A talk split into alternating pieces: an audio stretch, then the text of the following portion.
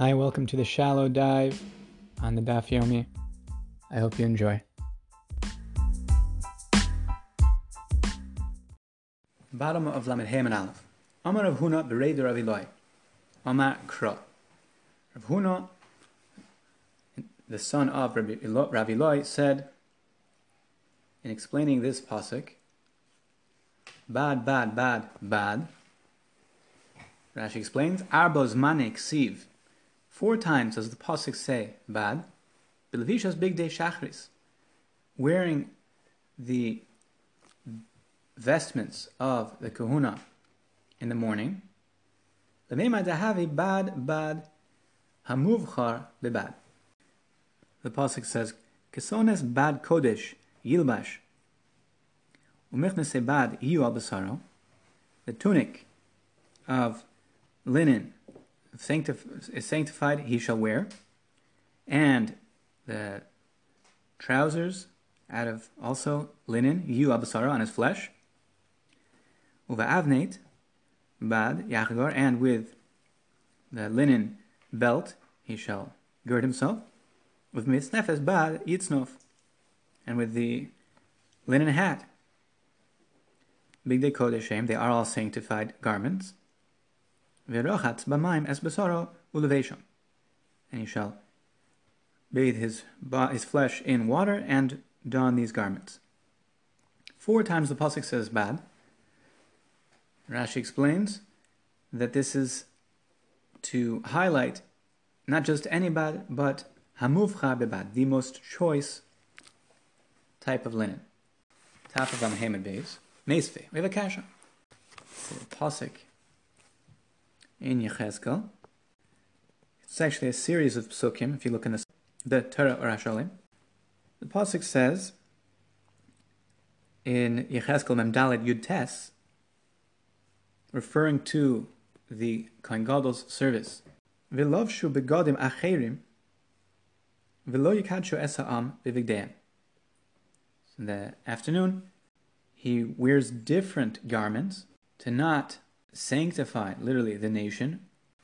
Let's see Rashi. This is a question. Mesve. Kasim Bereisha Vahada Garsinan Tani Rav Shmuel. Mesve. V'lovshu begodim acherim. Lo garsinan v'karvo el asher la'am. Dahu kra lo gabi shirus ksiv. El gabi begodim. Sha'ochlu behen. V'lo efsher luk mebi yom kippurim elo Mehai Kra, Mosiv, B'tseisam El Hechotzer Hachitzona V'gomer, De'ika Le'ukme B'yom HaKippurim. תכסיב לאל מיני, והיה בבואם אל שערי חוצר פנימיס, לא יעלה עליהם צמר, הוועדה ביום הכיפורים, כסיב.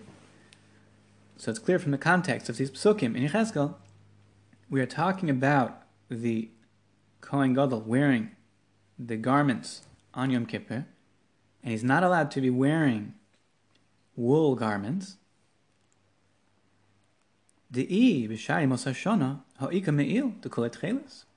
Other days of the year, so the Kohen wears, Kohen Gadol wears the me'il, which is made out of tcheles, which is from wool. They also have tcheles. So the the me'il, outer garment, and the breastplate and the garments that are worn for the regular service outside of Yom Kippur have tcheles, which by definition have wool. If you to espigdeim, the verses continue. When leaving the outer courtyard, they remove their garments, and wear other garments. And the initial question we're asking Mesve, that our initial understanding is that the bad, it says four times that they're wearing bad, bad, bad, bad. The muvchar shebabad, the choicest of linen. And over here, the havmin is the hachikama kishayachsav yichnas sham ben abayim bad acherim. They in the, in the conclusion, when they come back in the afternoon, will wear other linen garments, not the first garments. Mashum de lo ramza Moshe beraisa vilchas ha'havi gemir has Yechezkel van samcha This is a lach Moshe Misinai, and Yechezkel gives us some textual support for this halacha Moshe Misinai.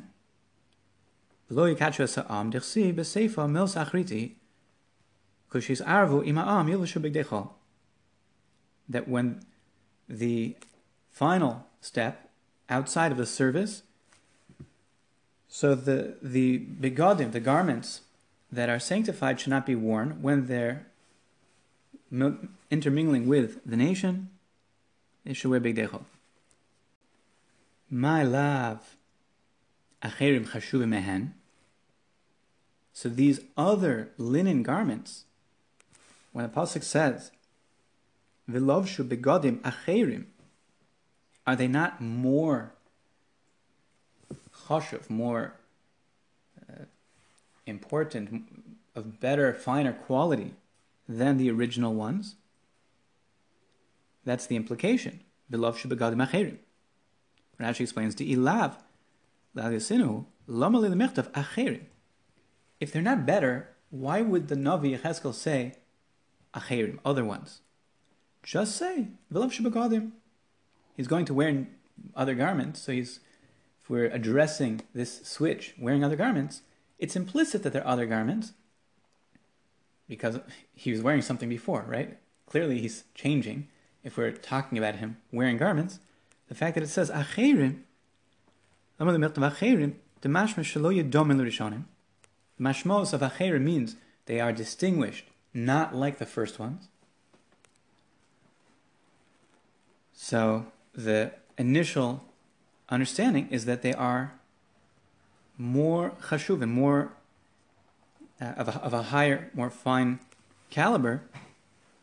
How does that fit with the drasha we said before that the big day bad that were worn had to be of the finest, muvchar shebebad?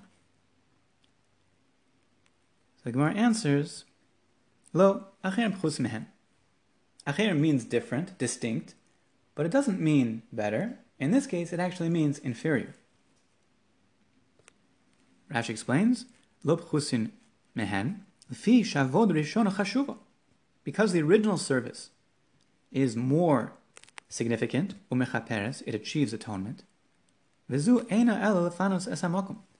second service, with a switch of new bigdei bad, new linen garments, it does not have the same value. The purpose, in alafanos esamokum, is to clear the place. She'ein kavod sheyu munochin sham. It's not a kavod for the mikdash to have these things still there. So this is cleanup. Cleanup is not kapara. It's it's something that has to be done. It's not as glamorous. It's not as choshev. So the begadim are also not as choshev. The fikach shina kosov begadim lefachos. Doesn't just say he got dressed to tell you a new time that he's getting dressed, but acherim to tell you that they are distinct, unlike our initial understanding that acherim would be telling you they're more chashuvin. No, acherim is telling you that there's a bit of a downgrade. Tani Rav Huna Bar Yehuda. Amrila Rav Shmuel Bar Yehuda. Taught by Rav Huna, the son of Yehuda, and some say Rav Shmuel, the son of Yehuda. Achar shekolsa avodas tzibor, after the conclusion of the public service, kohen she'asasa lo imo kesones lovsha ve'ovid ba avodas yachid. A kohen whose mother prepared for him, wove for him a tunic, is allowed to wear it and do a service. Not every service, the public service must be done with a standard bigdei kehuna, but a private service, avodas yachid. On condition, there's a stipulation here, he must give over the ownership of these garments that his mother wove for him to the tzibur. The vessels used in the service must all be in the bailus, the ownership of the tzibur. So he can't be wearing his own private garb. So although his mother made it for him, it fits him, it's wonderful. It has to be owned by the tzibur. Let's see Rashi. Avodas Yachid. What is the private service? Hotzos kaf machte. The removal of a spoon and fire pan. It's not necessary for the tzibur. Lefanas. He has a side issue. He's got it removed, to clear out the place. So it's not, as we said, the voda chashuva of kapara, but it just needs to be done. The. That's why it's called private service of an individual, because it's not something that intrinsically needs to happen. It's just a practicality. You can't just leave things there, leave things around in the Beis Hamikdash. It's not okay. So it must be removed.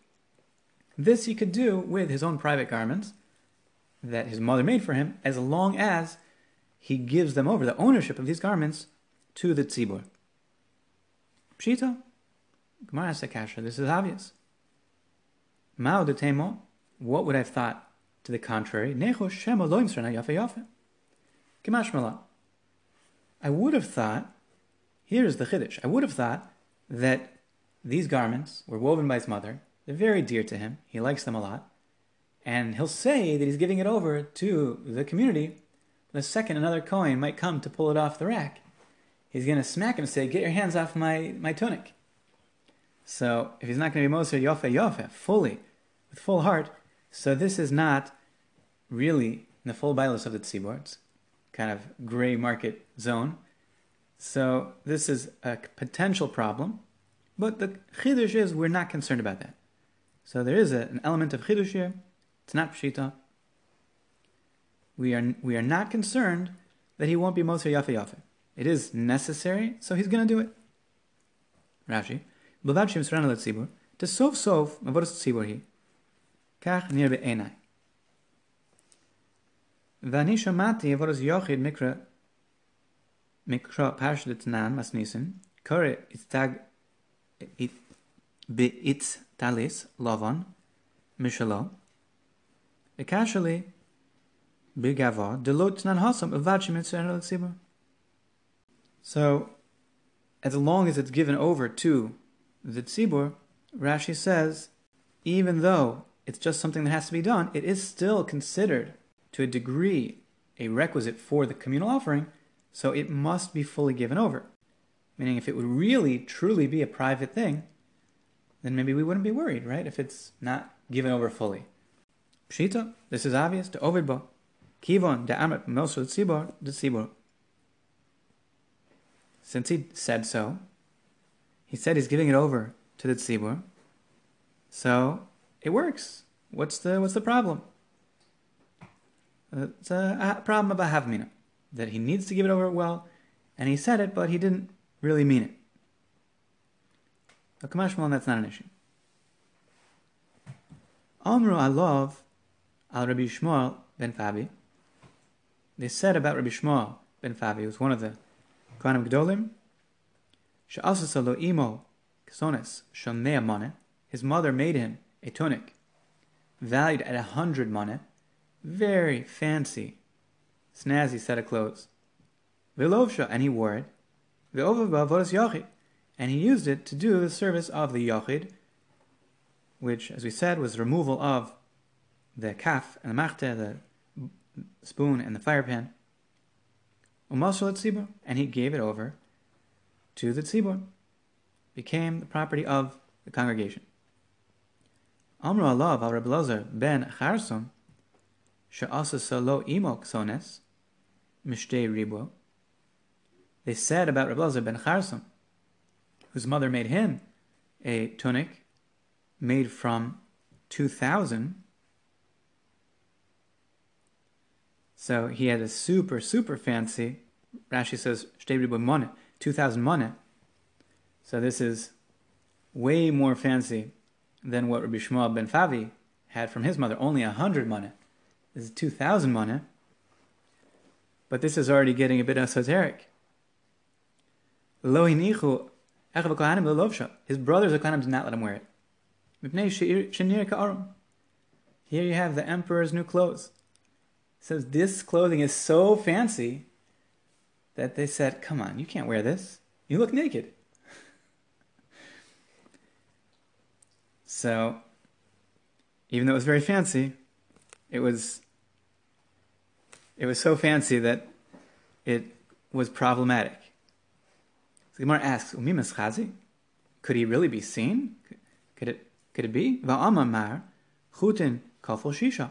The strands have to be uh, intertwined, a, a double thread of six threads. So what's the problem? You should have the ability to, to be clothed. What's the problem? Why should why should he be like the emperor's new clothes and not appear clothed? What's the problem? Amar Abaye kechamro b'mazga. Rashi says, Amar Mar chutin shabig de kahuna kafel shishal kaman perek balo. Gemara speaks about it later. Ein alpha beis. Kechamro b'mazga. Abaye is giving an answer. It's like wine in a glass.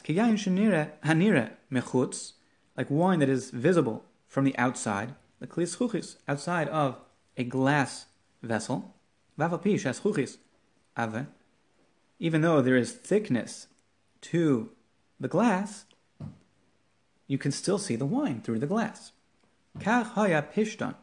So too, this type of linen is made in a, in a very fine way. Mutzav. It was filled with light. Venir absaro mitocha. And therefore, because it was such a fine fabric, so and it absorbed so much light. So, yes, there was fabric there, but you could see the uh, part of of uh, his flesh through the fabric. That's what happens when you get a set of clothing that's that expensive. Venira besaro mitocha. Can actually see his his flesh from the, on the other side of this very fancy linen. So therefore, technically he was clothed, and technically it would be kosher to do the service, interestingly enough, but his brothers didn't let him wear it. They said, pasnished, can't wear such a garment. We, we don't find that they're saying that it's not a kisui. We find that they're saying you can't do this, but, but not that it's doesn't have a shame beged. Just lo nichu, echav they didn't let. Ton Rabbana. Ani ve'ashir v'rasha. The sages taught a poor person, a rich person, and a wicked person. Bo'an ladin, they come to judgment. La'ani omrim lo, ipnei malo sakta This is a question they asked him. Why didn't you toil to understand the Torah? Im Omer Ani Hayisi, if he answers, oh, I got that one covered, I was poor. Vitarod Vivizanosi, and I was busy making a living.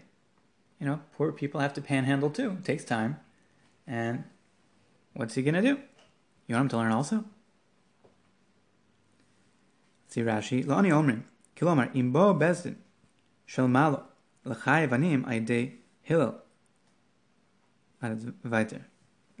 To see that later. So, Omrim lo klum ani hayisa yosme hillel. The answer, the excuse that he has given, that he couldn't learn Torah because he was poor, is not accepted. Invalid answer. Why? They're going to say, You weren't more poor than Hillel. Amr al Hillel Zakin. They said about Hillel, the elder, he would work every day. Stacher, bitarpik. He would have some meager earnings. Half of his earnings he would pay for tuition to get into the beis medrash. To have his pass, he spent half of his income He of the Parnasoso, the Parnasos Anshebeso. The other half was for his sustenance and for the sustenance of his household. So this is a remarkable thing. You could ask, what do you mean? He wants to spend half in the base medrash? Talmud Torah is a mitzvah sase, and Gemara Ksubis says that ayivazves yosem. Don't spend more than a twentieth, uh, than than twenty percent.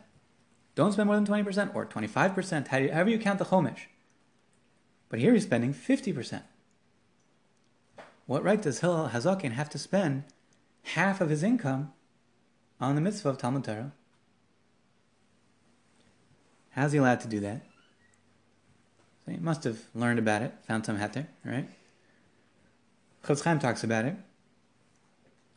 L'chera, the pshat is, is that that's not the chashivas of a mitzvah. It's not tefillin, which is also a chashiv a mitzvah. It's not like a pratistika mitzvah, a, an, an, individual mitzvah that we say, okay, if it's going to cost you more than a chomesh for the lulav and esrog, so skip it. The mitzvah of Talmud Torah, kihim chayenu. That's our life. So for life, you have to spend. He couldn't say, oh, it cost me more than chomish to, to get food, so I don't have to get food. Right? he has to spend whatever it takes. He has to live. So he has to spend whatever it takes. He has to live. Pamachas lo motzli One time, he was out of work. Velo hinicho shomer bes medrash and he was blocked. His pass was expired, and he's told by the bouncer, "Get out." Allah, he went up to the roof, at a skylight over there, and he sat there, put his head, his ear to the skylight so he could follow what was going on from the outside. To hear the words of the living God. From the mouth of Shmai and Avtalion. What they were saying in the base medrash.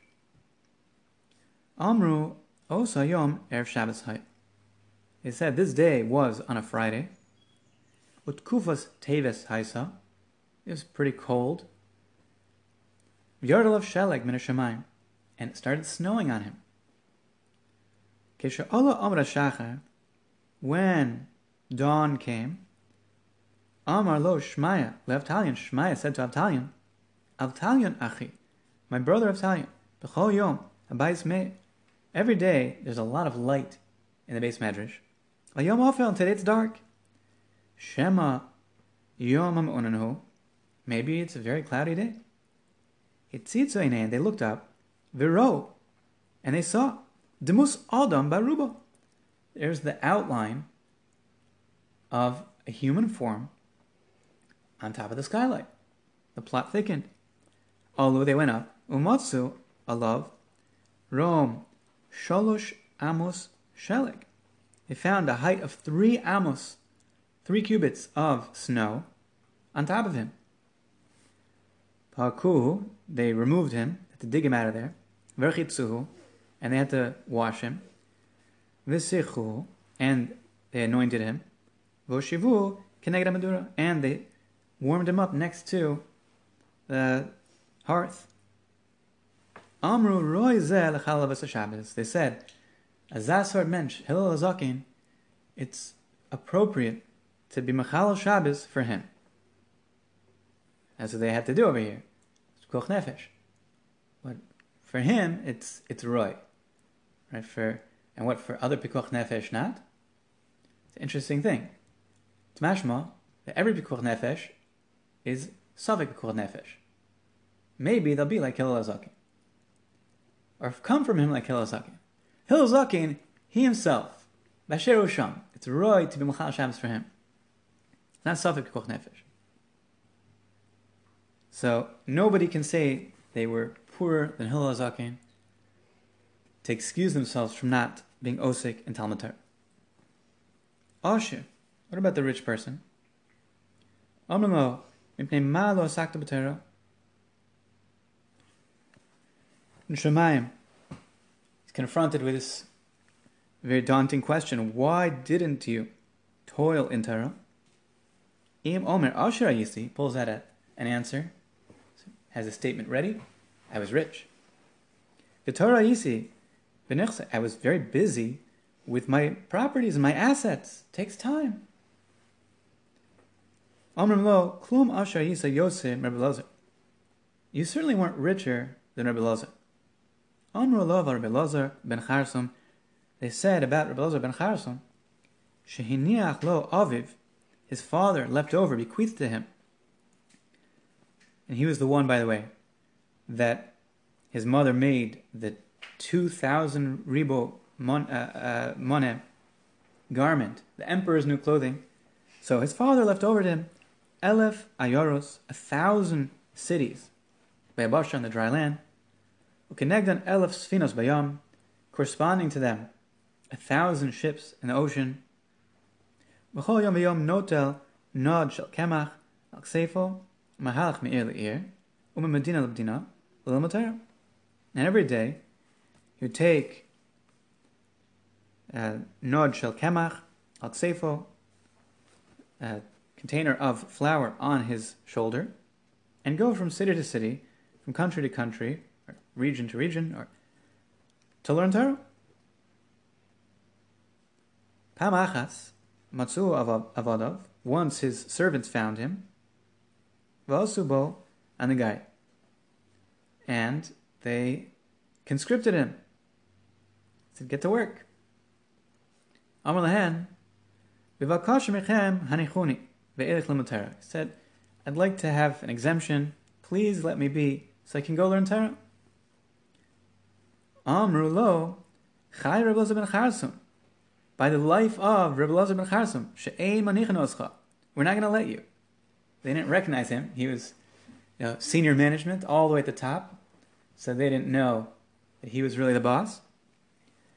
And they said, nothing doing. You got to get to work the Hagos brings, Halach nasan lehem momen harbe yanicho also. He paid them off. He bribed them. Gave them a lot of money that they should let him be. Funny thing, he didn't say he's the boss. He just just said, "Here, I'll cover, I'll cover for today. I want to go learn Torah." And then the money went back to him. No, it's for them. They got they have to do the work, whatever it was. Make up for for you know the extra energies that he's not going to do. Miyomav lo halach vero alson, and he never went to actually see all these cities and ships that he owned. He would sit and schwitz, work to understand the Torah all day and all night. He was pasha too busy.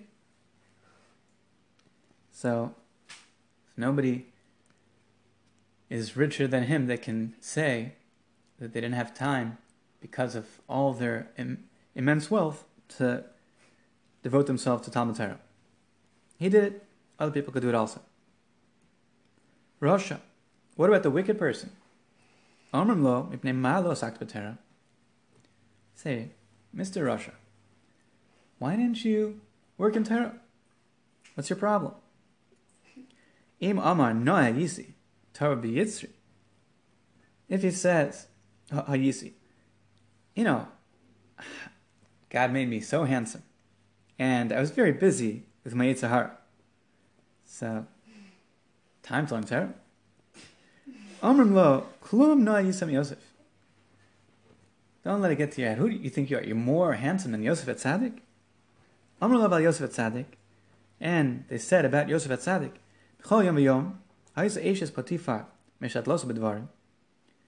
day, Ashes Potiphar, the wife of his master, would try and entice him with words. Bigodim shlov shachris lo arvis. She kept changing her wardrobe. What she wore in the morning, she would switch and wear something else in the evening. Begodim shlov shlo arvis lo shachris. Kept on trying to get his attention. Amr lo she said, "Hear me out except me. Amar la, lav, Amar la, ready. He, she, he said no. Lav, nothing doing. Amar la, ready. Now, she's threatening him. She's the mistress of the house, if you're not interested, so then I will lock you up. Amar lo, Hashem matir asurim. He said, Don't worry, I have even greater than the master of the household is the master of the universe. And God is the one who releases the bound. So you can threaten me to lock me up, but God releases the bound. She threatened him. I will bend your stature, meaning she threatened to break his back, something to that effect. Pretty serious. He said, I'm not concerned. Hashem zokif kefufim. God straightens the bent. He's not being intimidated by her threats. She threatened to blind him. He answered back, Hashem bokeach ivrim. Right? What a way to uh, to try and get his attention.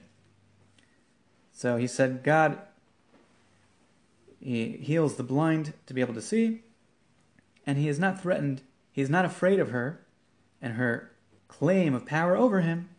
He says, is a mirage. Elef kikre kesef lishkov etzla lios ima, lishkov etzla. So she offered him a thousand talents of silver to be amenable to her desires, and he said nothing doing. What does it mean? What she wanted. Lishkov etzla belam hazeh lios ima. She was interested in being with him for the long haul, in this world and the next world. Nimtza Hillel Machayres Anim comes out that Hillel is a paragon of how to be osik b'tera in spite of poverty. Rabbi Elazar ben Charsom Machayves Hashir, and Rabbi Elazar ben Charsom is the one that the wealthy should measure themselves by. Yosef Machayev Esar Yosef Hatzadik is a source of accountability. He was able to stand up to the pressure. The Rasha should be able to stand up to the pressure. Don't cave in. See Rashi.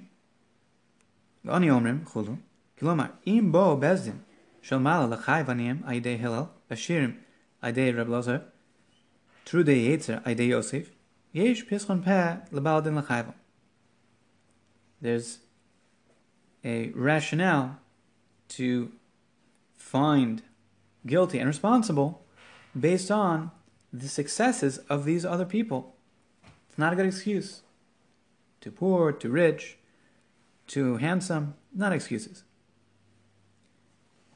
Tarpik, Salamedina shu chatzi dinar, the amount of money that Hillel earned daily was half a dinar. Kat mafurish b'ksubis. Perku, they removed Hillel from the skylight.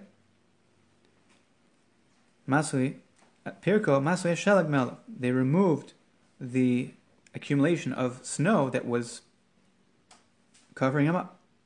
and Anagaria, Avodah Sarah they conscripted him to work for the master of the city. It was really his own work.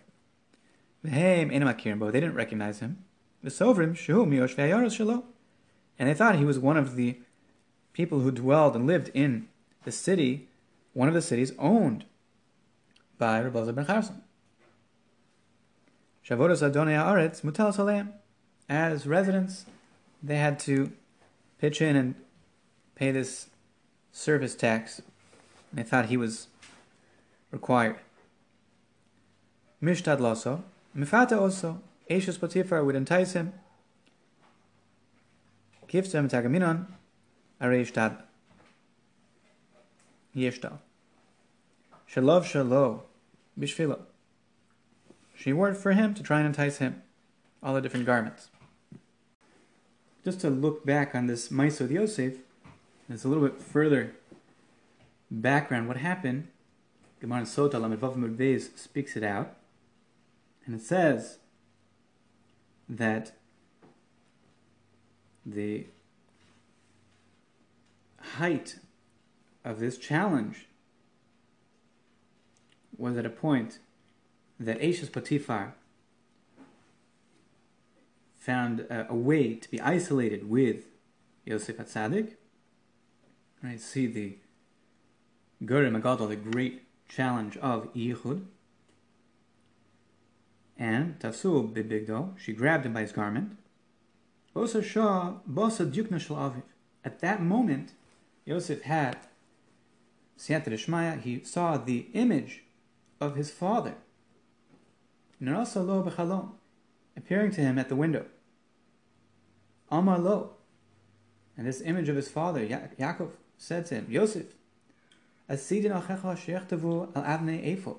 In the future, your brothers will all have their names written on the stones of the ephod, the Kohen Gadol, wearing this big day kahuna, ve'ata and as of now you are among them. Ritzoncha shimcha shimcha mibeneim. Is your will that your name should be erased from among them? Vitikra roa zonos, and instead have a different title attached to yourself. Be called roa zonos, on pastures, the harlots. Dirsi, as is written, Viro zonos, Yaved home. Pasuk says in Mishlei, Viro Yaved home, that the one who pastures the harlots will lose wealth. So this is what Yosef saw when confronted with this challenge, Miyad Toshiv Eson Kashtam. Then he was Zoche to the blessing that Yaakov gives Yosef at the end of his life, Atesha Be'eson Kashtam. He's able to strengthen himself to not succumb to this temptation. So, L'chara Yesh Lahakshos why, of all the things that Dukno Shalaviv could say to him, is this the selling point for him to rise to the challenge? This woman is a married woman. She's din Eishes Bnei Noach, Kodam are liable for Eishes Forget about this fancy, special, true, you know, glory. Just say, are you interested in Saif? you want to be liable to capital punishment for a relationship with a married woman? Are you crazy? Why didn't he say that? He comes on to something else. A very dakistika thing. You want to lose this Milo. Do you want to not be have your have your name written on the ephod, would you rather have a different title, Rozonas Yavid Hon? It's a plea.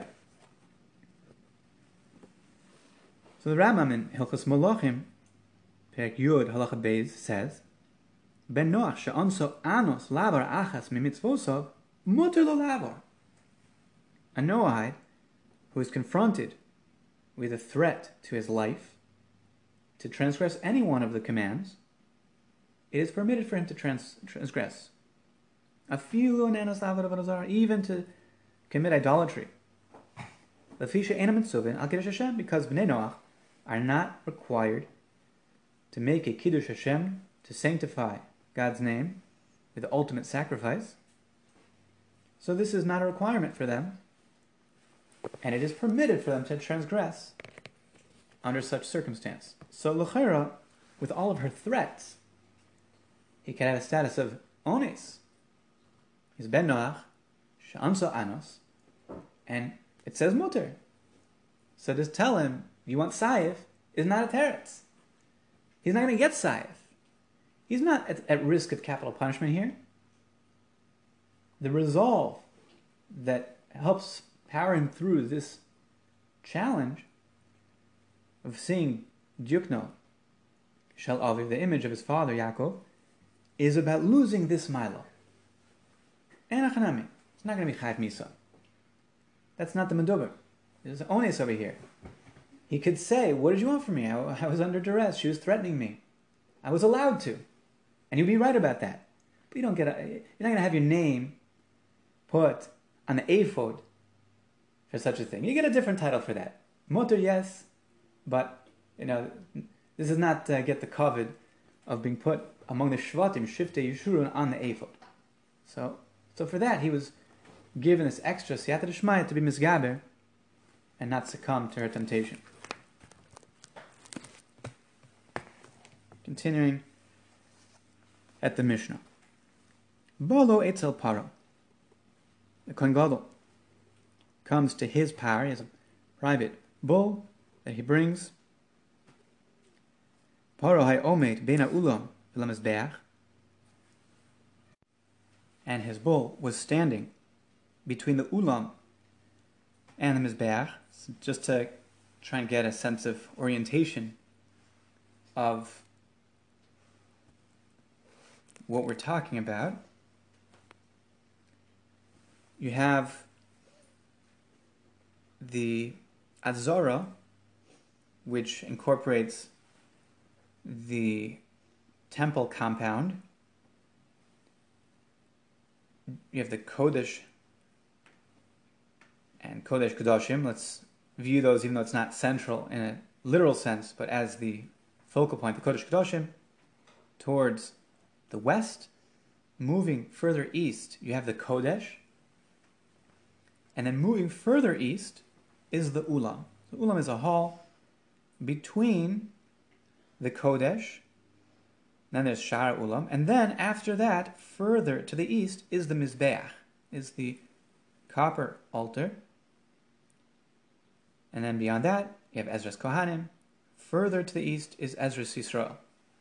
Beyond that, further to the east at the edge of the Azora, you have Ezras Noshim. So, where is this Kohen standing? He has his power standing between the Ulam and the Mizbeach. Between this hall that is just to the east of the Kodesh and to the west of the Mizbeach. Rosho Lidarum, its head was facing on the south side of the north-south axis. Upon of Lamarav, and the head was turned to be facing the west. So it's standing on the north-south axis with the head turned to be on the east-west axis. Vakohen omid b'mizrach, and the Kohen was standing east of this bull, so that puts him closer to the altar, with his back to the altar. Upon of Lamarav, and his face was facing towards the Kodesh, and Kodesh Kodashim, to the west.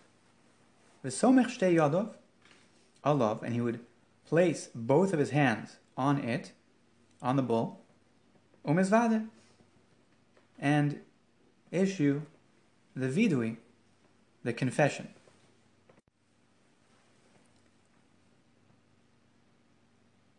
Kach hayome. This is how he would do the vidui. Ana Hashem, avisi poshati chatasi lefanecha. I have sinned, transgressed, erred, different madrigas of chait, of sin, not just personally, ani, ubesi, and my household. Ana Hashem, kaper no. He's beseeching God to please atone lavonos, ubshaim, v'chatoim. Shavisa shabati, shefashati, v'shechatasi, lefonecha. All of these transgressions that I have done before you. Ani ubesi, me and my household. Kakosov, Tos Moshe Abdecha, as is written in the Torah of your servant Moshe. Ki bayom For on this day you shall have atonement. Pasuk says, Alechem on you, letareschem, mikol chatosechem, to purify you from all of your sins.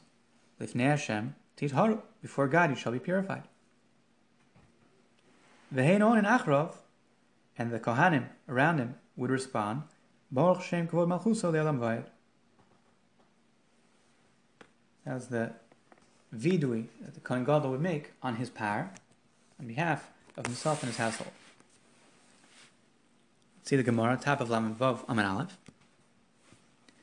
Man shamasle, the Amar ben Ulam v'lemizbeach, Tzafon. Who is the one that is presenting this opinion that the area between the Ulam and the Mizbeach has a status of Tzafon. It's called in the north. Let's see Rashi. Karit Tzafon, the Shchitas Kodshek Doshim. For the purpose of the mitzvah of of the slaughter of the offering, it must be done in the north, the north side of the Mizbeach. So, Furshim Sokim. Mechatzi Pesach HaHechal L'Tzafon, Ben HaUlam HaMizbeach. Tanam Masnisin, Paro HaYomed Ben HaUlam HaMizbeach. Tanam Perek Del Kamon, Shemokum Vidui Shachtu. It says later in the Perek, Mamalaf Mebez, that at the place where the Vidui is given, this conf- confession that the Kohen Gadol makes, at that same location is where the Shechita takes place, where the slaughter of this bull takes place. Diktani ba lo etzel paro, shnia, samach shtei yado, chulu, shachtu, kiba mizrak. So he does everything there, all in the same location. He does the smicha, he's got the vidui, he does the shchita, and he also does the kabbalah. He receives the blood in the mizrak, all in the same location. So by definition, this location has have, must have the status of tzafon hamizbeach. It must be considered the north side of the altar Otherwise, it would be possible. So, who is the one that says this is included? This location between the Ulam and the Mizbeach is called north of the Mizbeach. That is Rabbi Loza, Rabbi Shemini. The Tanya, in accordance with the Braisa that was taught, Ezu Tzafon, what is called the north side of the Mizbeach, as we said, for the purpose of Shechita, of Kodshei Kodshim that need to be shechted, B'tzofen HaMizbeach, Mikir Shel Mizbeach, Tzafoni, from the eastern, I'm sorry, the northern wall of the altar. So, if you look at the altar, the Mizbeach Nechoshes, where the sacrificial parts were consumed, so it's slightly off center, and the northern side of it is the north of the Mizbeach. This is the obvious, straightforward location. The Ad Kos Lazar. So if you would draw a line from one end of the, the Mizbeach to the other end of the Mizbeach on the north side, and carry those two lines all the way out to the wall of the Azara, so then that is called the north side of the Mizbeach anywhere in that range is a good location for shchita, for the, the sacrifice to be slaughtered. Kneged komizbeach kulo tzafon. Divrei Rabbi Yossi Rabbi Yehuda. So it's this opinion is a, is a narrow range of tzafon, what's called tzafon, the opinion of Rabbi Yossi Rabbi Yehuda, Rabbi Lozer, Rabbi Shimon, who we suggested might be who our Mishnah is going like, he is Mosef. He adds, Af bein ulam He says that that alone is not the extent of what's called the north side of the altar, where the slaughter can take place.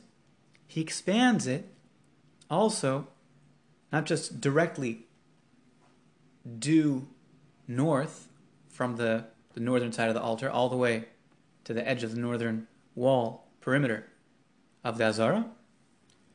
But he says also you extend to the ulam, between the ulam and the mizbeach. So he's he's going also towards the Marav. He's extending north to include the northern side of the Mizbeach, not just directly, strictly from the edge of the altar straight across, but also at a diagonal or uh, moving towards the west on the corresponding to the northern side of the Mizbeach. So you have more area moving from the Mizbeach to the west towards the Kodesh, right? By the Ulam area, that is also, according to him, included in Tzafon. It is, after all, in the northern vicinity. So that would seem to be the opinion that our Mishnah is working with. Rebbe Mosif Af Mokum Drisas Ragla Kohanim. Rebbe says even more than that. Not only moving to the west, but moving to the east. It says same Vart, same idea, but just going in the other direction. So moving towards the east of the altar, but still on the north side, including Ezras Kohanim, which is further east, in the opposite direction of the Ulam, or Kodesh, or Kodesh Doshim. Moving eastward now, you have the Ezras Kohanim. The Af Mokum Drisas Ragla Yisrael, beyond even Ezras Kohanim, even to Ezras Yisrael, even where the Yisraelim are allowed to walk, as long as it's on the northern side of the Mizbeach, he's extending, Rebbe is extending even further than Rebbe Lazar, Rebbe Shimon. Says that's also called Tzfon Mizbeach, the north side of the altar. Now, moving back towards the west of the temple compound, we saw the Ulam was the area that Elazar Rabbi Shimon included in Safon, as long as it is on the Tzafon side of the Mizbeach, the northern side. But the Khalifos and internally, Hakol Modim Shapasal. Everyone agrees that that is not included in the area that is called Tzfon Mizbeach, the northern side of the altar. Let's see Rashi. Keneged Kol Mizbeach Kulo, Shloshim Shtayma Amo. The Mizbeach itself is 32 cubits. Shekeneged Mizbeach, but Safon, Kari Safon. And along those full 32 cubits, moving towards the north, will be called the northern side of the Mizbeach. In that, narrow sense, that's certainly universally accepted. That's Safon Kari, Safon Lashchitas Kachek Kachim, for the purpose of the slaughter, the sacrificial slaughter of Koche Kochim. Avo, Shalokin Egdem Mizbeach, Litzad Marov, Litzad Mizrach, Avo Pi Shut Tzofan Hazara, Einot Tzofan Lashchita. But if it's not actually directly along the northern wall of the altar, but moving, spreading, either towards the west or towards the east, the first opinion we had, Rabbi Yossi, Rabbi Yehuda, will say, even though in the perspective of the Azara, you're in the northern area, but it's not the northern side of the Mizbeach for the purposes of Shechita. It must be along the length of the Mizbeach. Pasuk says, where Kodesh Kodashim meant to be slaughtered, along the northern side of the altar. So he doesn't give you the broader area to be considered north, even though it is the northern area, not of the Mizbeach, but he says it's it's Sofan Azara. It's not enough. Af bein ulam lemizbeach.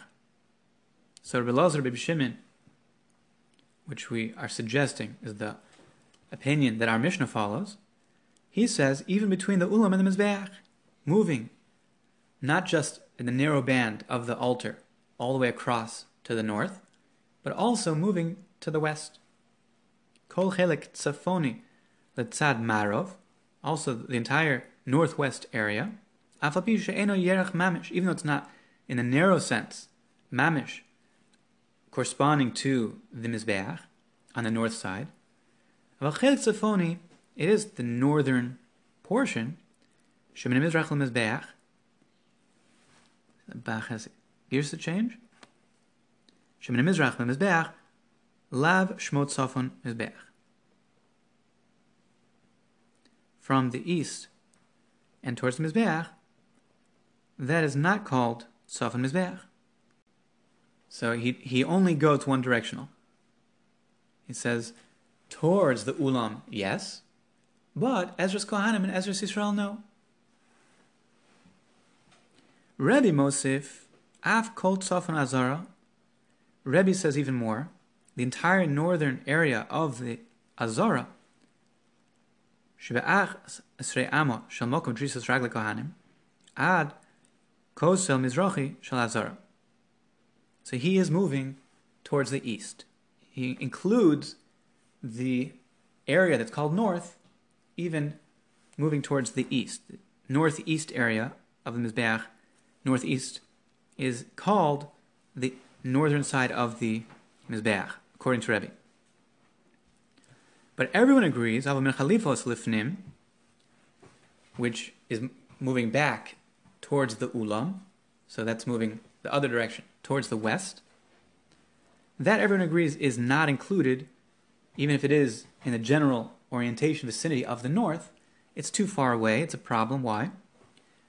Rashi explains: Rochav ulam odif al rochav hechal tesvav ama litzafon knegdel You have an extra 15 amos, 15 cubits, in the northern side, as well as the southern side, that is expanded around the hechal, and that additional area so it's broken down in Ela Eser Amos Mimizrach Letzad Marov, broken down into an area of 5 and 10 Amos, and also Odef Kori Beis HaChalifos, that added area off the Ulam is called Beis HaChalifos, the house of Chalifos. Shai Behen, Esim V'arba Chalonos, they had 24 cubby holes, Chalon Chol Mishmar, one for each mishmar, for each group of kohanim that would serve in rotation. Shesham gonzin sakinin shel kodesh. That's where they would store the knives that were used for shchitas hakodshim. As we mentioned before, all of the vessels used in the service have to be of the tzibur. Where they stored, these knives were stored in this location called uh, chalifos. V'sakin kari chalof b'loshen Arabic. And a knife is called a chalof in Arabic. So this area where they stored the knives was Beis Chalifos. V'avish achuri also odef, and the added airspace be, behind this additional area that was extending from the ulam going lemarov, kosel, odle ben kosel hazara. So you have this added area that is technically in the north, but it's further back and, and further recessed from where they stored the knives. So this area, the Khalifos and Lifnim, and further recessed from that, is already too far removed from the Mizbeach. It's not actually visible you can't see the Mizbeach from this area, even though, in the broader sense, it is in the northern quadrant, if you will, of the Mizbeach. Hashda Rabbi Rabbi Yossi Mosif Chulu Kilomai. Mighty Bolach. What's the question? Pshita Delav Dafka Ka'amri. Certainly, it's not limited in terms of what Rebbe is being Mosif. Rebbe de Mosif al Tzafon Tzad Mizrach when Rebbe is, ans- uh, is expanding what's called the northern side of the altar towards the east, Shumeruchak Mikdushas Heichel, that is more distant from the sanctity of the Heichal, as Rabbi Yossi who demosifla, Aval, Rabbi Lazar, Leslie, Efshaloma came, Mruchak Kasher, Makur. So it's it's one directional.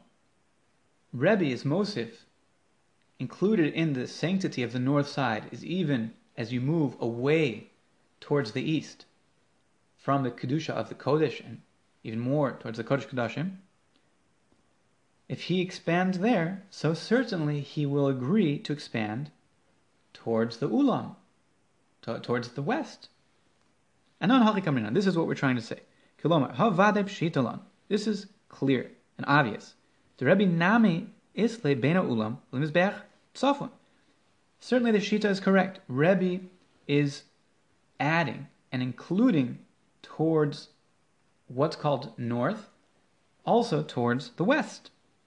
Lahai ka'amre masnisen, lema de lok Rebbe, hachi kashala. The Tana masnisen less le de Rebbe de mashikol of Nazara. We're not so certain that the Tana of our Mishnah is going with Rebbe, that includes the entire northern area of the Azara. If it was going in Shitas Rebbe, who has a very broad view of what's called the northern side of the altar, so why does he have to be specifically by the ulam, between the, the Mizbeach and the Kodesh, on the western side? According to Rebbe, he could be anywhere basically, as long as on the northern side in the Azara. Azara. So that's why we're suggesting that the author of our Mishnah is Dafka Rabbi Lazar Rabbi Shimon. Lazar Rabbi Shimon. Nukme ben kosom is beach tzefoni lekosol azar tzefonis. Rashi says, Deha kule almo iker tzofon derech mizbeach mamish halsamu. Everyone agrees that the primary location of Tzafon is directly across from the Mizbeach, Yerach Mizbeach Mamish. El Mai Rav Lozer Rabbi Shimon he benukma bein Mizbeach lakosa. El Ma islacha lameimar yishemchul shadakan gadol. So, what is the reason, even if you say that it's kosher and valid for the whole process to, to stand up the bull and to do the smicha and vidui and the shchita in this location between the ulam and the mizbeach on the no- northern side of the mizbeach, why why do that? Why not do it in the area that is actually directly on the northern uh, along the northern side of the altar? So that would be moving further towards the east move further towards the east, get away from the Ulam area, and go into Tzafon Mamish. The literally narrow sense of the word. Why not do that? So what is pushing us not to do it in the strict sense of what's called the northern side of the altar is because of the weakness of the Kohen Gadol. Let's see Rashi, Mishum Kohen, Shelo Yichabelov Masui, Mizra Kadam, that it shouldn't be hard for him, the burden of carrying the, the vessel that holds the blood from a distance. We've got a big bowl over here, and as soon as he's done the shechita, rov shnaim, he's going to quickly start being makabel, koladam, all the blood from this bowl, and it's going to get heavy, and he's going to have to schlep it to bring to the altar. So we want him to be in close proximity because it's Yom Kippur, he's fasting, and he's got a lot of work. So why make him schlep and do a marathon? And a Hanami, it's technically the more proper, ideal north, if it's due north across the northern side of the altar, but it's a closer location, less schleppy, if he can do the Kabbalah and go straight to where he needs to, to put the dam on the Mizbeach, so that counts for something too. We're concerned about chul coin, so that's the location, the ideal location. The Rabbi Nami Mishum chul koin gadol. Once you've come on to this explanation, so we can say the same thing for Rebbe. You don't need to push and say our Mishnah is only going to, according to Rabbi Lazar, Rabbi Shimon. It could be that Rebbe would agree because of the concern of chul coin. We don't want the coin to be overworked, he's exhausted, he was up all night, he's fasting. Let him do it in the, in the location that's easier for him. And even though he gives a very wide range of what's called north, for the same reason that Rabbi Lazar Rabbi Shimon puts him in this location, Rebbe would also put him in this location, and the Mishnah could equally fit with Rabbi. Rebbe Nami says Rashi, Aval the Cholazak Sher Bitsafon Shalah, Mekarav Leitzad Pesach, Mishum Chol Even though Rabbi has even an even broader range, the entire northern region of the Azara, still, this is the ideal location because of Chul the coin, the weakness of the coin. Let's see, weiter in the Gemara. Rosho lidorom upanav lamarav.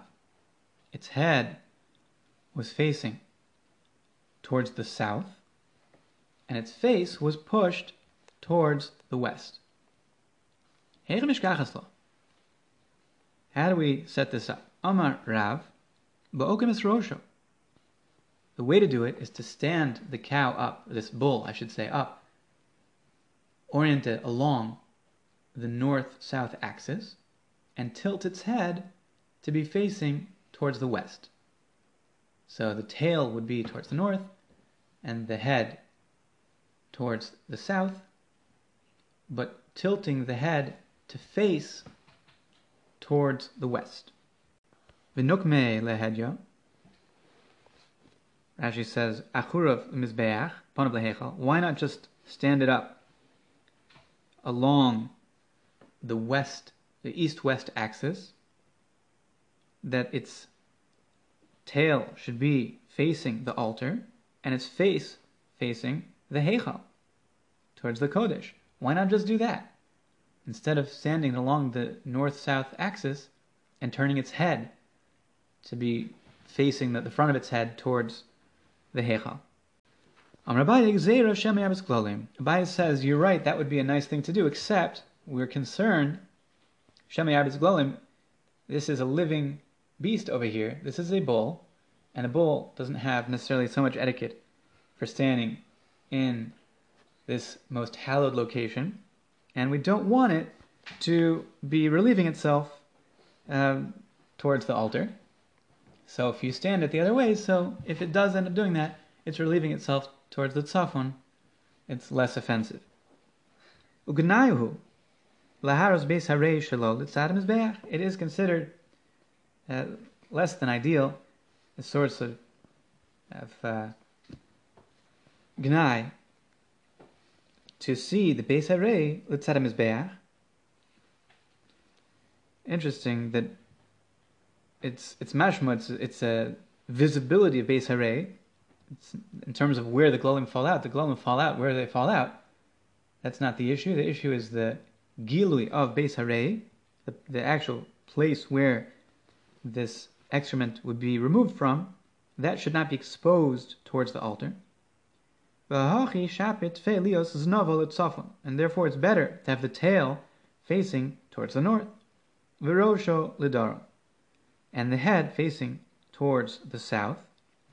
Therefore, the tail is not facing the mizbeach. She'eno moshchot tzad kol orach hapar ela she miktzas gufo ben ulam mizbeach. So this is the the setup that it's facing head towards the south and tail towards the north. If it would need to relieve itself and expose that area, it would be exposing not facing the altar, but facing towards the north, which is less offensive. Tanar Rabbanan. Keitzad Somech. How does smicha take place? How does the, the Kohen Gadol lean on the korban? Azevach Omen Betzafon, the offering, this live bull over here, standing in the north, Upanov Lemarov, and as we said, its face is oriented towards the west. Vasomech Omed b'mizrach. And the Kohen Gadol, who's doing the smicha, is standing to the east of the animal, between the, so he is between the animal in front of him and the mizbeach behind him, panav lamarav, and his face also is oriented like the animal's face towards the heichal, towards and past the ulam, towards the kodesh. And he places two hands Ben shtei karnos shel between the two horns of the offering. Beno levein hazevach. As long as there's nothing that is a chatzitza, no barrier between his body and the offering. So once he's in this pose, mizvada, he does the confession, he does the vidui, depending on what it is. Al chatos avon chatos, al asham avon asham. Val ola avon leket shechopeya. Different Gersos, if you include Meister Sheni. Divrei Rabbi Yossi Aglili. So what does this vidui incorporate? So depending on the sin, whether it was a chatas or an asham, or for ola, he's he's being mizvade for the corresponding sin. And if it's a ola, so what sin does he do a vidui for? So the the way this is generic, we're at different types of offerings. So avon leket peah for the sin of not giving the agricultural gifts to the poor or allowing them to take it, leket shikhan peah, not setting it, leaving it for them. And different gersos if we're gers meiser ani as well. So just parenthetically, as as uh, having personally come in contact with bulls, this is quite a scary scenario. I, I'm not sure exactly how they did it, but you have this bull standing here, and he's got to be putting his weight between the horns. This would be a terrifying experience. I'm not sure how they exactly did it, but it is a massive creature with huge, powerful capacities. It it can do what it wants to do pretty much, and how you're exactly getting it to uh, to go along with what you're doing, I'm not sure. I don't know if they what kind of tricks they, they had, but certainly the uh, the awe would be palpable to be placing one's weight fully between the horns of this bull. I mean, this thing could you know flick a person like a fly. It's it's really uh, it's a, it's a remarkable procedure to think about what's going on over here. So that's in this last nakuda of the vidui for an ola.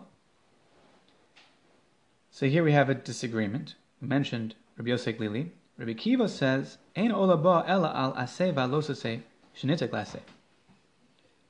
Ola, an elevation or burnt offering, comes for either negation of a positive command or for the violation of a negative command that has in its wake a positive way of rectifying that violation. That's what Rabbi Kiva holds. So, not leket shechem peah. Let's see Rashi. Ketzad somech, kol smicha kodashim. This is in general how does smicha work? Omid b'tzafon. He stands in the north. Shkot shegashim tun in safon the smicha taketh the smicha shchita right away after the smicha they do the shchita, so it needs to be in the north.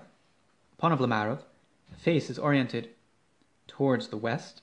V'achurv lemizrach, and the the lamarov is, is going on the, the coin, and behind him is the mizrach and the mizbeach. Ves the bailim, the, the owner of this korban, Omer Mizrach, Achurav Mizrach. So, uh, uh, both of them, the the animal and the Kohen, have the back of their head towards the Mizrach, towards the east side, towards the altar.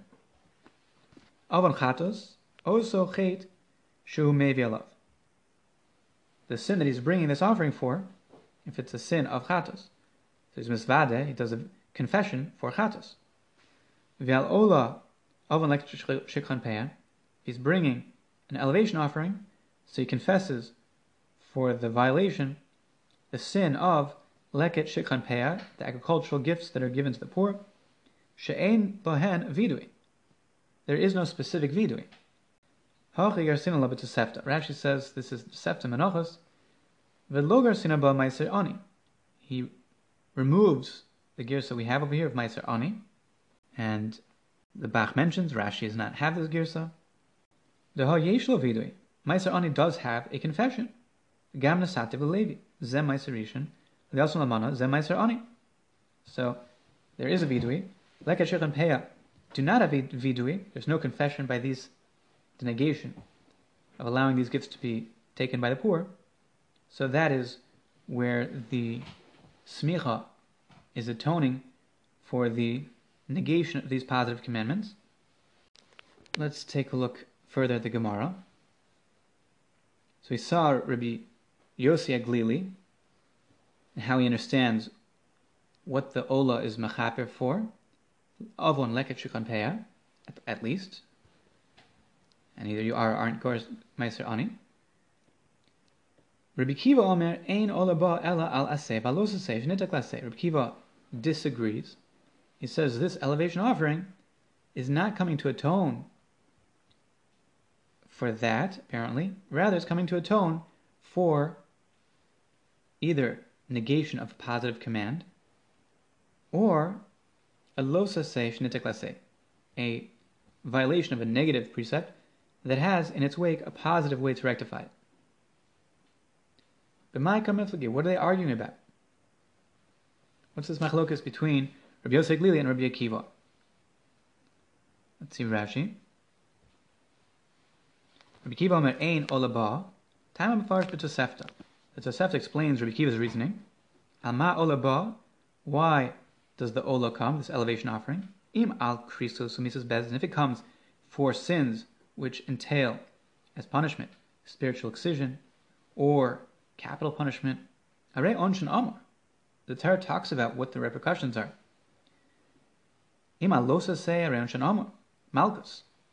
And you want to talk about typical generic prohibitions, they're subject to lashes. Ha ain olaba ella al So, what is ola coming to atone for?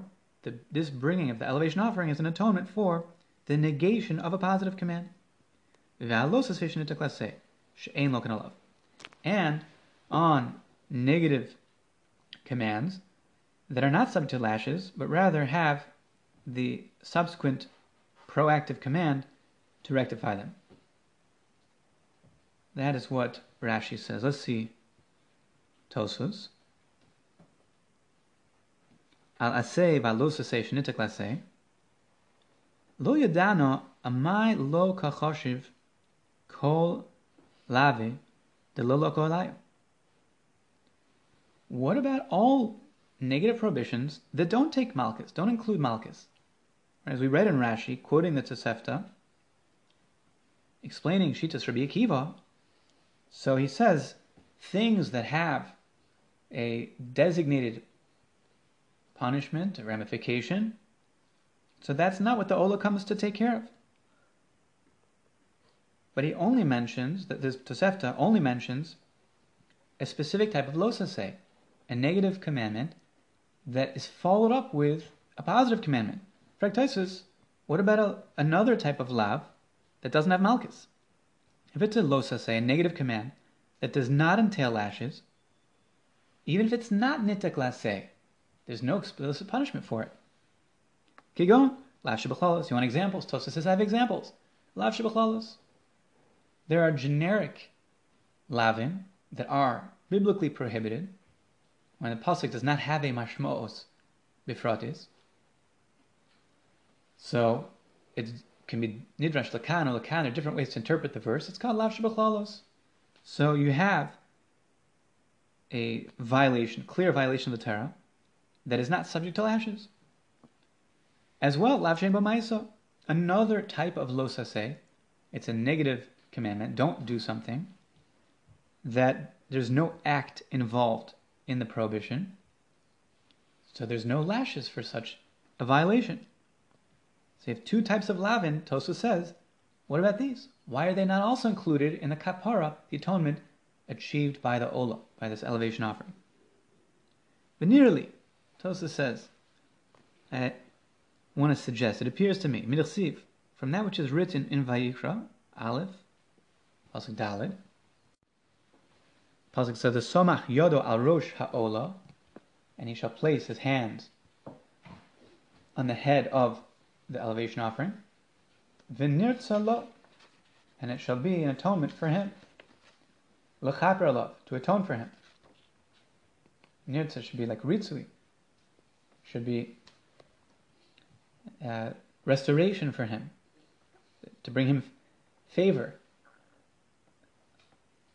So Tosu says this mashmos v'nirtzalo What does that do? Mashma sheyesh lo takana v'ritui v'makom acher. Is going out a little bit on a limb, and he says, what is the mashmos of this pasuk which teaches us the mitzvah of smicha?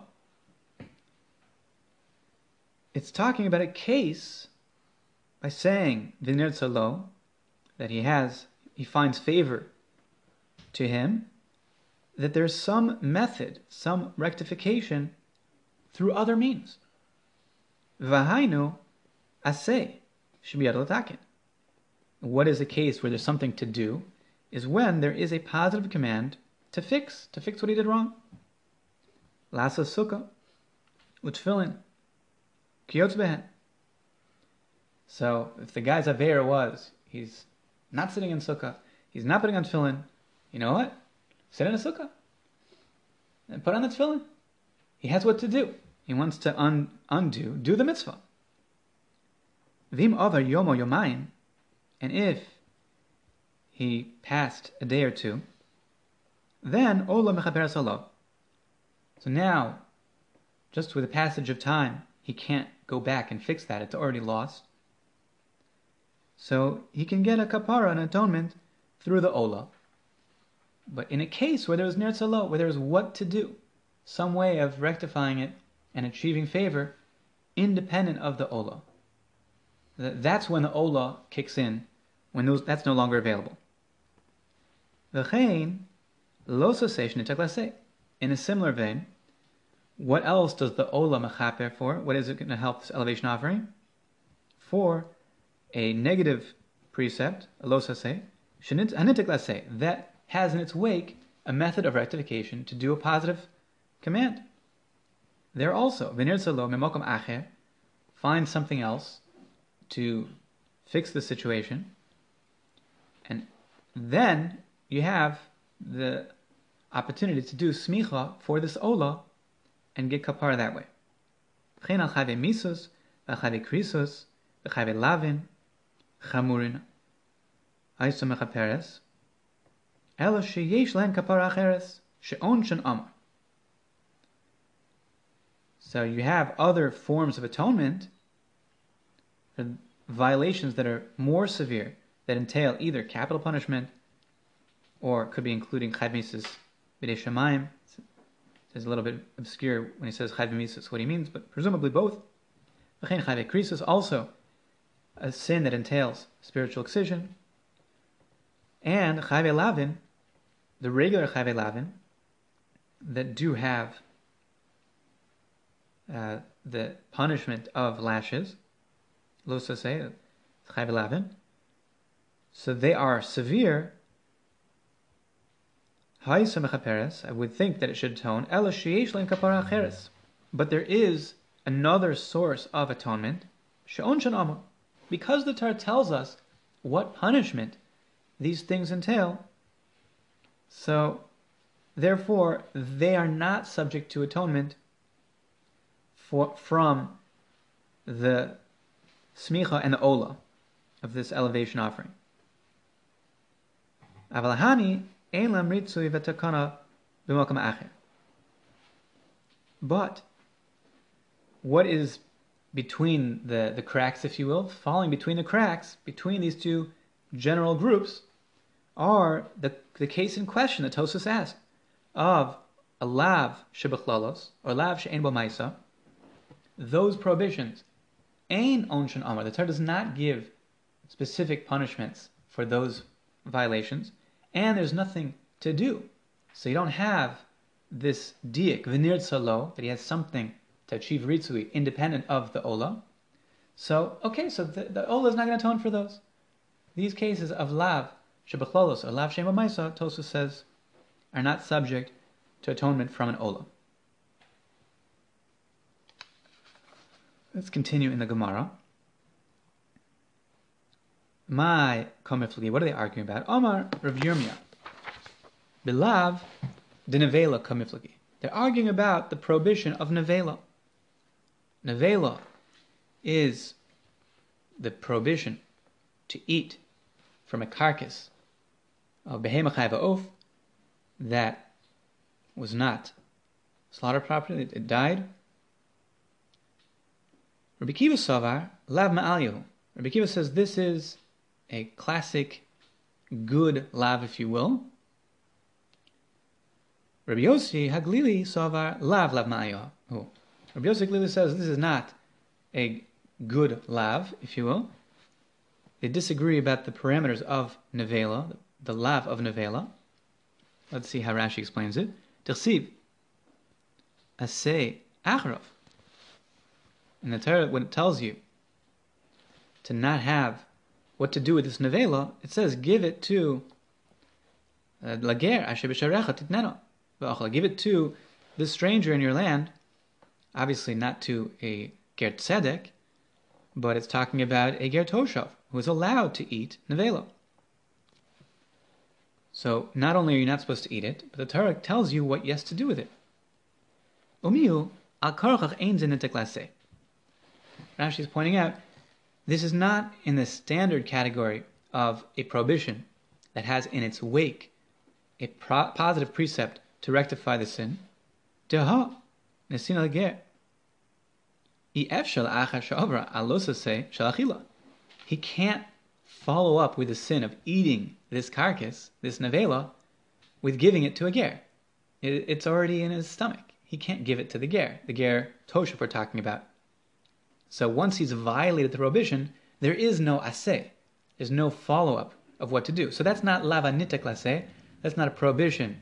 Don't steal, return what you stole. Right? That's a prohibition followed up by a way to rectify it through doing something positive. This does not fall into that category because after it's eaten, he cannot give it to the ger toshav, the resident alien, to eat it. Al korchach aseh me'ikar mashma. It must be that this positive injunction, give it to the resident alien, is talking about from the beginning. Lo sochlu kol. Don't eat this any type of carcass. Ella that was not shechted properly, died of natural causes, or you know, from perhaps unnatural causes, but not through shchita. Ella leger titneno. Rather, ab initio. What should you do? Not how to rectify it, but what should you do? Don't eat it. Give it to the ger. Velo sochlua. Don't eat it yourself. Rabbi Kiva Savar lav ma'alyahu. Rabbi Kiva is of the opinion that the prohibition of nevela is a full-fledged lav viloganav. He says it gets lashes. Vilav deleket shechopeya nami aseda basre meikara mashma. Rekiva says that the avon leket shechopeya that we mentioned, that Rabbi Yosef Lili says, is atoned for by an elevation offering. Rabbi Kiva says there the asay basrei mikar mashma. It's similar to what you're supposed to do. Leave it for the poor to take. This is what the verse is saying. The leket, this the non-large groups of your harvest, don't gather them together. Rather, you should forsake it, leave it over for the poor people to come gather it. Velo slaktenu. Don't you gather it yourself. Velo And there are even lashes. So somebody does a maisa of lekita of leket, he's the owner of the field, he's not poor, he's doing a violation of the Torah. So Rabbi Kiva says he gets malchus. Ve'ein ola bala. And therefore, it's not going to get atonement from an elevation offering. It's, an, it's a regular lav like Labdanavela. So when the Torah tells you what you should do, just like by Nevela, he says it's not like as, uh, uh, the, the assay telling you an imperative what to do after the losase, because you cannot do that. Once you've eaten the Nevela, you, you can't follow that up with giving it to the ger. So too over here. Even though it's not behechroch, he learns it's in the same vein. It doesn't have to be that way, but that is how Rabbi Kiva is learning. That once the, the Torah tells you what to do. It says, forsake it, leave this leket, this straggling pieces for the poor, and you don't gather it. He's saying you don't gather it is a losase, like not eating nevela. So malchus and no ola. But Rabbi Yossi disagrees. Rabbi Yossi Savar Lav Lav Mali. It's not a full fledged losase that entails Malchus. Lav Denavela. Avagav Dal Korchach. Ase Basre Me Kar Mashma. Even though he concedes that it's talking about first leaving this th- these grains from the harvest for the poor to take. Hoil v'basrei the lavksiv, since it's it's written after the prohibition, and lokan alav. So Rabbi Yossi says the structure tells us that there are no lashes because the this the way the Torah conveys it. Basrei, it, it says the prohibition after what you should do. In such a structure, it says what to do, leave it for them, and don't take it. So he says that type of directive not to do something is not subject to lashes. It's not like the prohibition of muzzling the animal, that uh, can can have the elevation offering. The lav the leket shechol nami afilu amrina asay debasrei meikara mashma lo So Rabbi Yossi says no lashes. This is a, a debate that is found by leket shechol parallel to the machlokas by nevela where the Torah says a positive and negative phraseology, is the prohibition treated as a regular prohibition subject to lashes, and the corollary of that is that there's no atonement from an elevation offering, or is this prohibition exempt from lashes, and the corollary being subject to atonement from bringing an elevation offering? Abaye Omar, de Kuliyama Lav, de Nevela Lav Ma'ali Havi. Abaye disagrees. He says that's not the debate. What is the machloket between Rabbi Yossi and Rabbi Kiva? They don't argue about this point.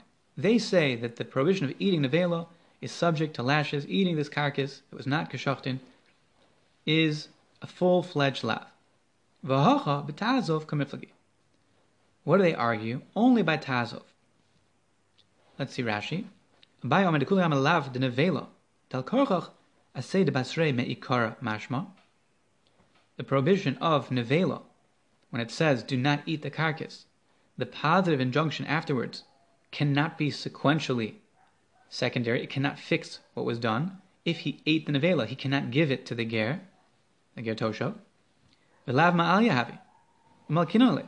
Everyone agrees that in such a case, where it must be that the assay the the recommendation of the Torah, give it to the Ger Toshav, comes before the possibility of the Losase. He can't do the Losase and follow it up with Asay. So that's not a debate. So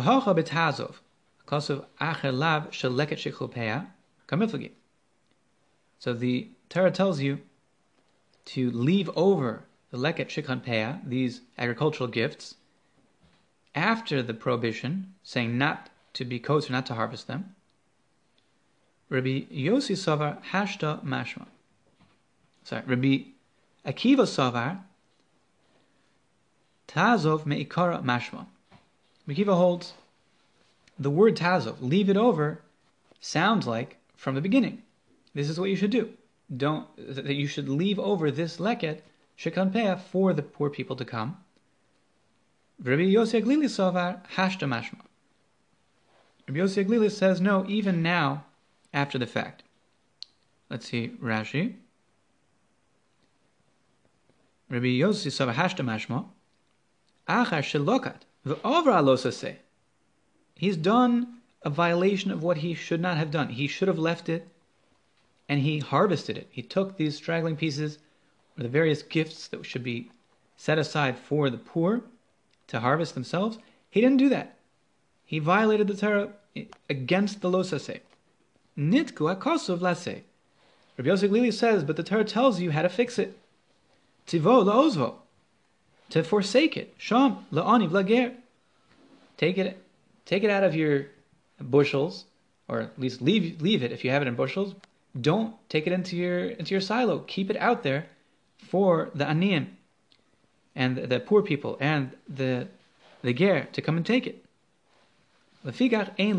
Since there is actually something to be done subsequently, consequently to the violation that is proactive, so Rabbi Yosef says that is uh, subject to asay, and, and this is different. It's not parallel to nevela. Nevela behechroch, when the Torah phrases in a positive way, you shall give it to the ger toshav, that cannot ever be a rectification. But over here, it could be a rectification. Rabbi Yosef Haglili says just that. It is a rectification. Rabbi Kiva Savar Meikara, Kodem Lakita Kai, Asay. Rabbi Kiva holds that originally, before the person violated the Torah, that's when he has the Asay. That's what the Torah is talking about, telling you what you should do. Rabbi Kiva says that if somebody transgresses and does harvest the leket shechampeah, he gets malchus. And therefore, ve'ein ola balov, he has no atonement from bringing an olaf, from an elation offering, because Rikiva holds it's not nitzah klaseh, it's there's not something to do positively afterwards to now take this that you harvest and give it to the poor. Rabbi Kiva says just malchus for this. So according to Abaye, that is the machlokas between Rabbi Yosef Glili and Rabbi Kiva. Let's see Tosfos. Lav de nevela. Going back to the first mahalach, right? Rabbi Yirmiyah. What is the machlokas between Rabbi Yosef Lili and Rabbi Akiva? They disagree about nevela. Says Tosfos, "Hachanami have motzle meimar trefa." The same price. Tosfos says, we could have introduced a debate about Trefa. Could say that they're arguing about Trefa. Dirsiv, ubasabasad Trefa, lo sochelu, lakelev tashlichun also. Pasuk says that the flesh of the field that was ripped you shall not eat, to the dog you shall cast it. So this is similar to Nevela that says not to eat the carcass, but rather give it to the resident alien, here it's it's very parallel, and Tosa says it's so parallel it could have been used as a different example of their debate.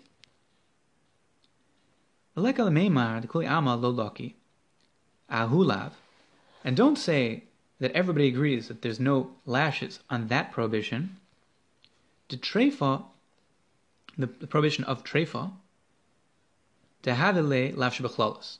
Don't say that trefa could not have been used as the focal point of this debate because it's a lav lavshabachlalos because it's a lav that incorporates other things. is a separate prohibition besides the standard usage of trefa, meaning an animal that was mortally wounded, which is prohibited to eat. There's another implication that basar kadshim, sac- sacrificial meat that was taken outside of its location, ulo tzi'uber esiado kodem shchita, Another case is also a fetus of a cow or lamb or uh, a sheep or a goat that stuck out one limb and then uh, the animal was shechted. What's the status of this limb? It's also considered chutz mechitza, so it's like basar kachim that went out, and it has this side identification as trefa and is prohibited. So don't say that these other cases make the lav of trefa lav shebacholos and therefore not subject to this debate about lashes. The hal trefa tchsiv behedya lo have b'chlalos. Trefa is not considered a an ambiguous prohibition. Kinemashma rish kol shah. Gabi noser, gabi na umavushal. Ein sham linin kachim uvu dahavi lash b'chlalos.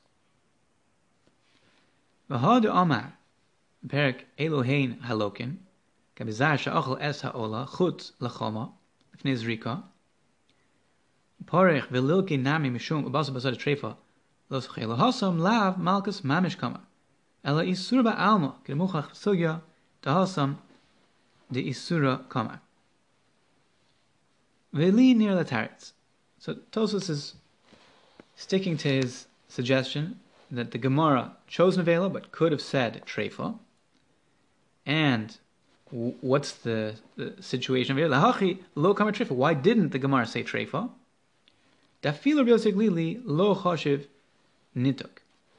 That by the case of Trefa, even Rabbi Yosef Glili does not consider it nituk.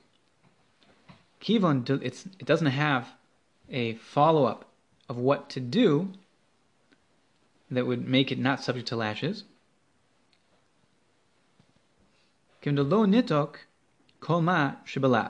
because it is not fully undoing what was transgressed in the prohibition. The belav kolo nami kotrim shiatzu chutz mechitzason. Vahanach lo koy lekav tashlichon. Says Tosfos, even though it's not a lav shebachlalos, it's not considered a generic, ambiguous prohibition that is exempt from lashes because the basic interpretation of the Torah is clearly talking about not eating mortally wounded flesh. So it's that's the primary interpretation. It's not ambiguous, but the assay is limited. We do have other lavin, biblical prohibitions that are snuck in to this lashon of what's included in chutzah mechitzason for kodshim or the ober, the, the fetus that is included in the terminology of treifa from this pasuk, but the assay of giving it to the dog that is limited. You will not say give the kodshim to the dog, or that you should dafka give this limb that came out before the shechita of the mother, before the animal was fully born. Will not say that that is subject to the obligation to give to the dog. It says giving to the dog is limited to basabasada treifa. Only the primary case of the the lo sase and, and therefore, it's not called, according to Rabbi nituk. Nituk has to be that all the biblical permutations, even if they're subsidiary or secondary, must be subject to an assay for it to have the status of lavanitic lasay. Aval pikain, matzosim sefer echad, lavzan trefa, ikben And by the way, I did find a sefer that did actually have the inclusion of trefa as the same debate, meaning I have a text that says my question is right. Not only, like Argamar says, Labda Nevela is where Rabbi Yosef and Rabbi Kiva argue, but also by Trefa. If you look at the Minchas Chinuch on the Losa say of not eating Trefa, Mitzvah Ein Gimel, he quotes Artaisus, Ubimasham Tosfos, Mvur the yesh mitzvah say gabi treifa al He learns that the understanding of the relationship between the losase of not eating the mortally wounded animal and the injunction to give it to the dog, that the giving it to a dog actually constitutes a positive command. know treifa or yada over shiatza, and the kachim shiatzu also hashel lekele. It says concerning treifa itself, the primary part of the verse, that's where you have the asay of giving it to the dog. But by the secondary interpretations, which are by definition secondary, do not make the isser a generic, ambiguous losase, lav There are still uh, there's a primary interpretation, which is talking about the flesh of the mortally wounded animal cannot be eaten. The assay is only in that part of the uh, aspect, the primary part of the pasuk. But there's no assay. In fact, it's also to give the basar kachim that went chutzlam chitzah, so it's outside of its parameters. You can't give that to a dog. It's prohibited. It's not a mitzvah. But treifa, mitzvah say lahash But there is a positive command to give this treifa, this mortally wounded flesh, to the dog. Nonetheless, it's not called lavanitaklase because it's not universally applied to every aspect of the losase. Okay, and lefizeh, treifa over lavase. So Minchas Chinuch is counting here. Somebody does a violation of the primary violation of the pasuk. He eats treifa, he eats this meat that was mortally wounded, not only does he violate the losa say, but he also violates asay because he didn't give it to the dog.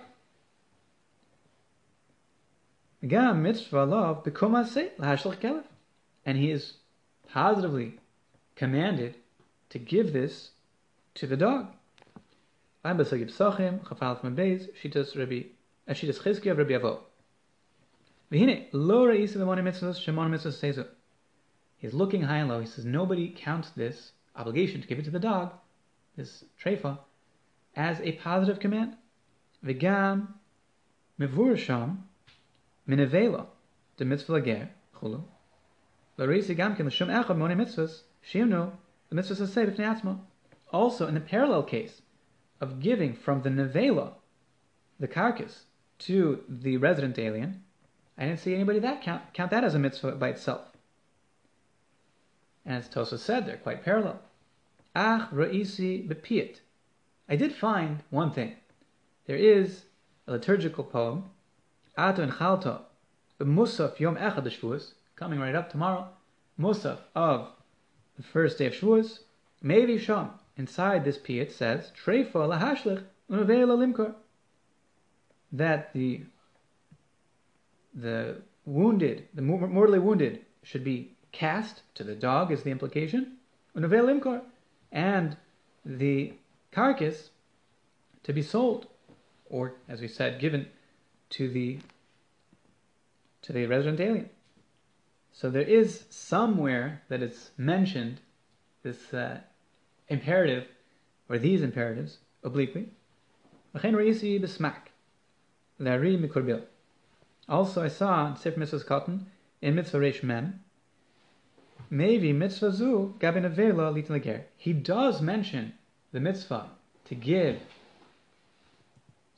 He does mention one mitzvah, but not the other. He says there is a mitzvah to give the nevela, the carcass, to the resident alien, but to give the mortally wounded flesh to the dog, he doesn't mention that as a mitzvah. He says, I, I don't really understand why he mentions one, not the other. Al kopanim das atosus to have a mitzvahs. Says this, kopanim, this part of Tosfos is presenting it as a positive command. Imkain over alav asay, a um mitzvah of lahashlich. Vitzarach ian shelo dibrze rishonim bachronim sheti mitzvahs asay bifnei atzmo. It's bothered that nobody seems to take this obligation to give it to the dog that seriously to count it as a separate mitzvah say, positive command. And he blives Sarchian on that point.